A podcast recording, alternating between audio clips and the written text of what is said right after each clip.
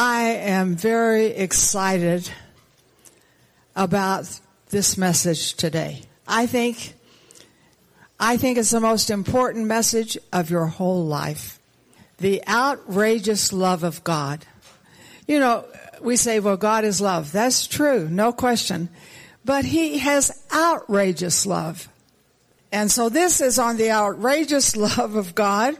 And of course, God is love. But now I like this. John 3:16 say God so loved the world that he gave his only begotten son that whosoever believeth in him should not perish but have everlasting life. How do we know that? Because God is love. So put your hand on your heart. Say, I won't forget. God is love and he loves me. The second thing I want you to see is that his love is everlasting. I think a lot of times we think, well, I'm disappointing to God. You know, I failed him. I didn't didn't read my Bible. I didn't pray. You know, I got involved in all kinds of adultery, drugs, alcohol, whatever.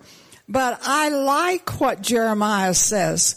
He says his love is everlasting. So look at Jeremiah 31 3, and I want you to read it with me. The Lord has appeared of old to me saying, Yes, I have loved you with an everlasting love. Therefore, with loving kindness, I have drawn you. So how long does his love last? It's everlasting. So his love doesn't run out. That is so wonderful to me. So I, you know, I'm very interested in Jeremiah because uh, when Jesus came, they said to him, Are you Jeremiah? What a compliment that people would think you're Jeremiah. What was it that Jeremiah showed? He showed love. And if you remember, if you've read the book, when you read through the Bible this year, because of course you want to, right? When you come to Jeremiah, I mean, this guy is really persecuted by the people. I mean, they throw him in a prison. They throw him in a pit. They don't give him any food. A man named Ebed Melech puts rags down and drags him out or he would have died there.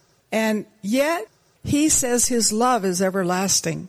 Now history says, I'm not sure this is true, that when Nebuchadnezzar came, and this is Bible, that Nebuchadnezzar told him, you can come with us to, uh, you know, Babylon, or you can stay here with the people. And they just left, you know, kind of the poor people who couldn't do very much. And he said, I want to stay with the people. And he stayed with the people. How could he do that? Because he knew the everlasting love of God. And when you read, and these are so beautiful, where he says, you know, his mercies are new every morning. And I would say that to you today. I think His love is new every morning. So when I get up in the morning, I'll tell you what I did this morning. I say, Good morning, Father. Good morning, Jesus. Good morning, Holy Spirit. This is your beloved Marilyn. You say, How do you know you're His beloved? He says it over 42 times in the New Testament. So you think you can believe that? So put your hand on your heart. Say, I'm His beloved. And His love is everlasting. So recognizing that is key. So you look at point number three. We need to recognize that we are loved. And that's why I say it. Because sometimes I think, oh, you know, I'm so stupid. I did it all wrong, blah, blah, blah. You know, I complained. Oh, oh, oh, I got out of it, out of sync. But he loves me out of sync. Why? Because his love is what? Everlasting. Now, I don't think many people, many Christians, recognize that his love is everlasting.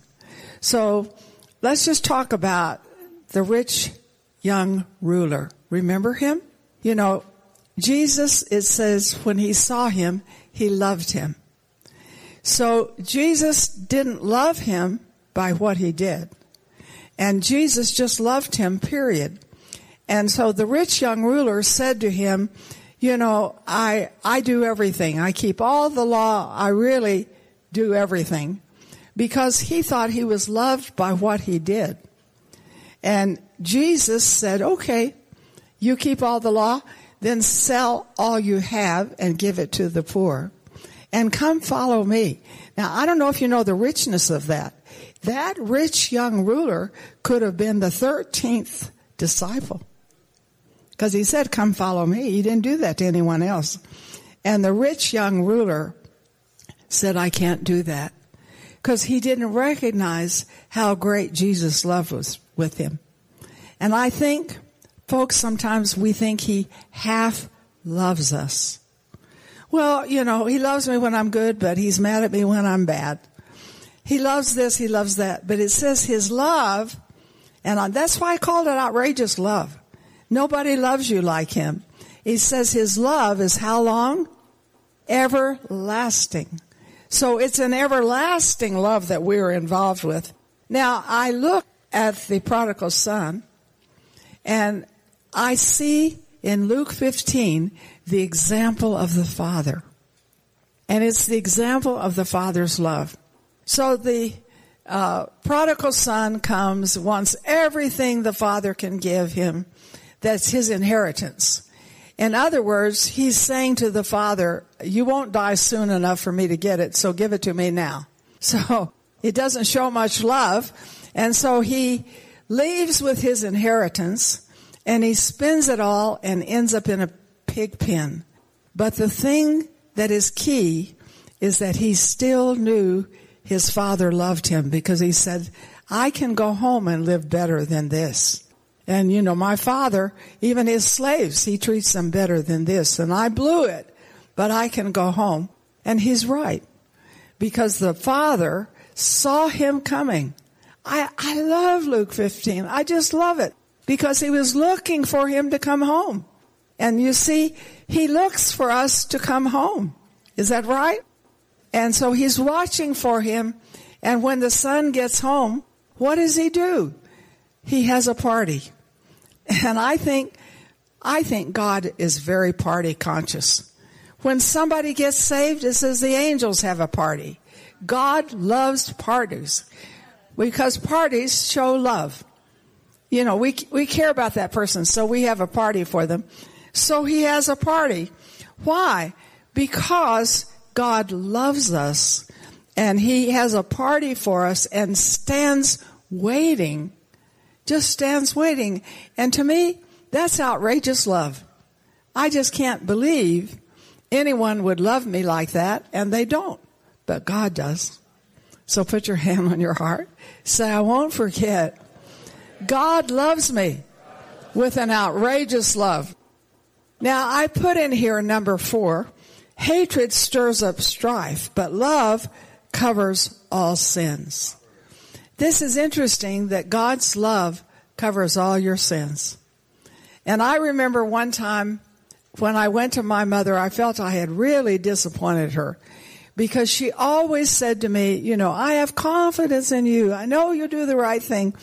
When I was in grade school, you know, I'd get all nervous.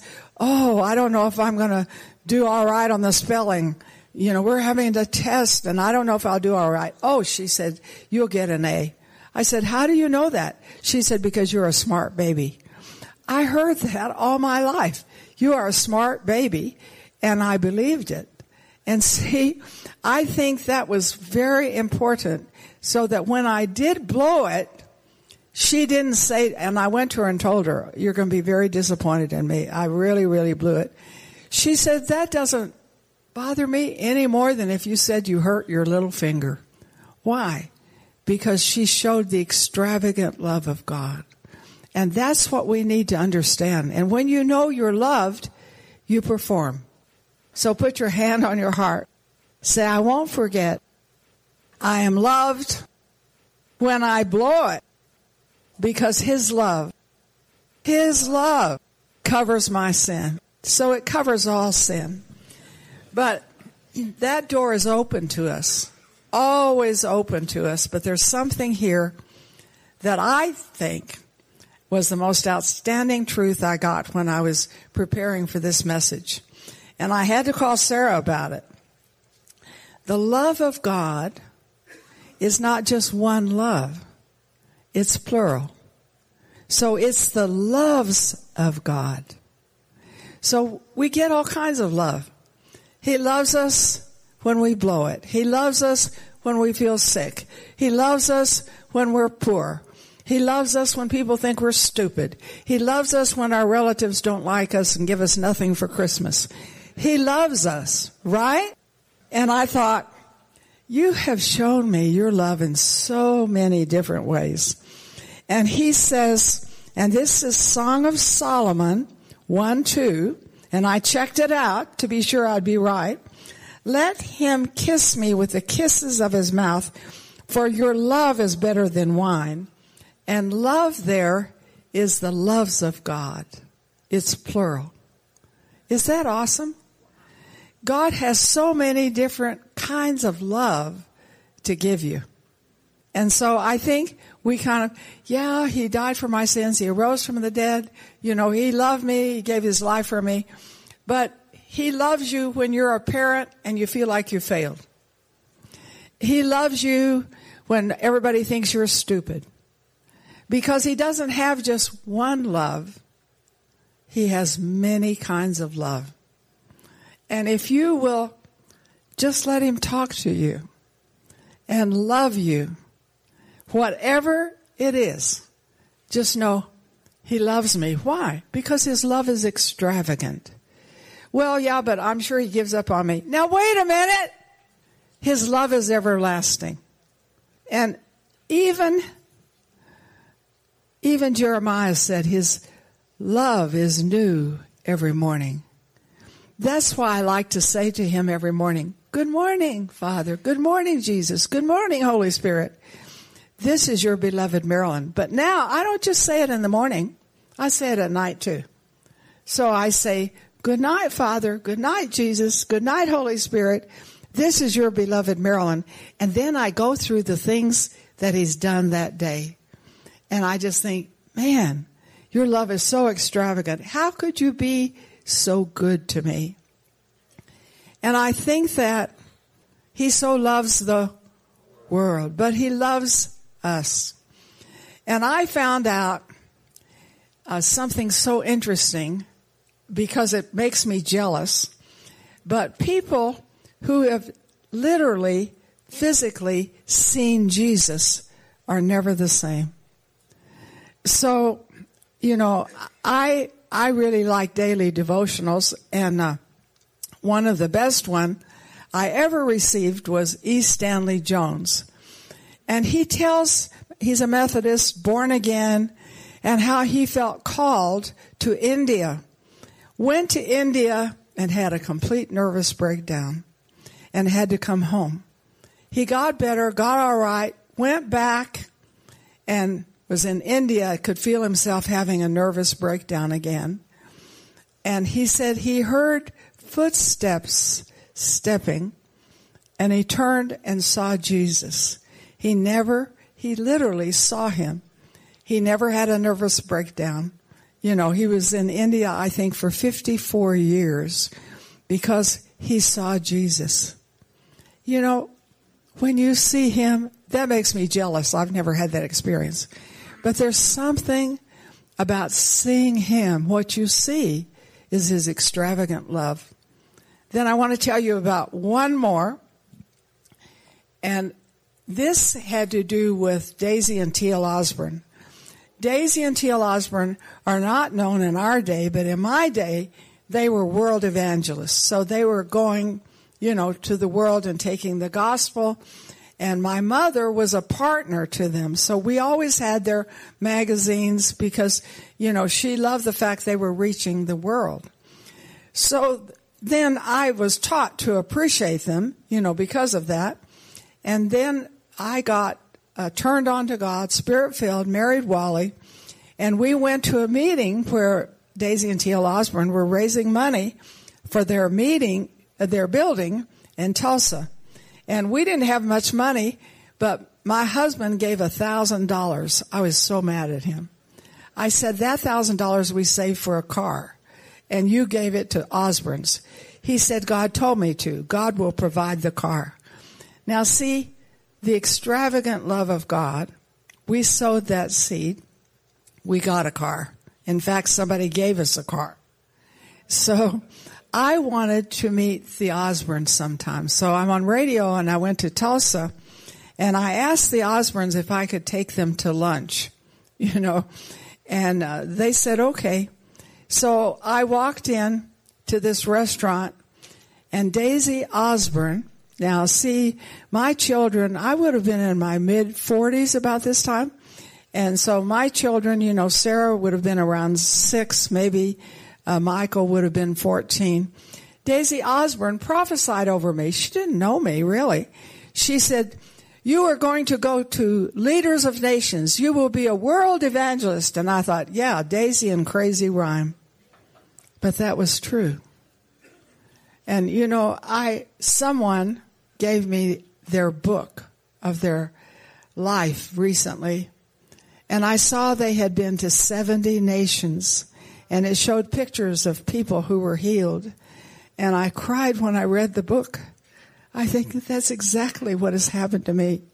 But it started way back with my mother being a partner. Started way back with my husband sowing that thousand dollars that was ridiculous. Started way back with God's extravagant love to me. How good He is. I have been in 137 countries, not had meetings, but I believe the best is ahead. How can you believe that? Do you know how old you are? Yes, I'm 86 and a half. And I believe the best is ahead. How can you believe that? Because He's extravagant love. I want you, just in your heart, to think of something very extravagant that you want to believe for. What would you like to believe for? Would you like to believe for your marriage? Would you like for you to believe that your children would come to God? Would you like to believe that you would have good health? What do you want to believe for? Because His extravagant love has made a provision for you. And I've called, so think of those things that are on your heart and put up both your hands. Say, Father, I believe this year because of your extravagant love, I'm going to see breakthroughs in areas I've never seen, never thought possible. I thank you that you have the miraculous prepared for me. You love me beyond anything I can imagine. I thank you. You're having a party over me because of your outrageous love in Jesus' name, amen. Thank you for tuning in to New Life Radio. We've been listening to a message from Marilyn Hickey regarding God's extravagant love. Marilyn shared that God not only has extravagant love for us, and more specifically you, but that He's been waiting for you. Just as He shared through the story of the prodigal son, His love is so extravagant that He sent His own Son Jesus to die on a cross so that we could belong to Him. Marilyn also challenged us to believe God for his extravagant love to help us in an area of our life. So, my question for you is this Have you received God's extravagant love in the form of his son Jesus? This is the first step in becoming his child. It isn't hard, it isn't about joining a specific church, although church is good and it is right. It isn't about being perfect either, because God knew we couldn't be. So he sent his son Jesus to pay the price for our imperfection. We call this the Great Exchange. He took our imperfection on the cross and gave us his perfection. So God is waiting for you to come to him just as you are in all of your faults and all of your imperfections so he can pour out his extravagant love on you in the form of a new life that is connected to him through Jesus. If you would like to receive this free gift and join his family, pray this simple prayer with me. Mean it with your heart, but say it with your mouth. Heavenly Father, I receive your Son Jesus as my Lord and Savior. I believe he died for me and rose again and paid the price for my sin. Forgive me and help me to walk with you all the days of my life. In Jesus' name, amen. If you prayed that prayer with me today, I would encourage you to visit our website at newliferadio.today. That's newliferadio.today or nlr.today and share your story with us. Did you rededicate your life to the Lord today or did you receive Him for the first time? We'd like to give you a free gift if you would like. We'll send it to you through your email. We won't bombard you with other email, but we would like to send you something to help you on this new journey with God, stepping into an intimate relationship with your Father so that you can walk out the new life that He desires for you. We look forward to hearing your story.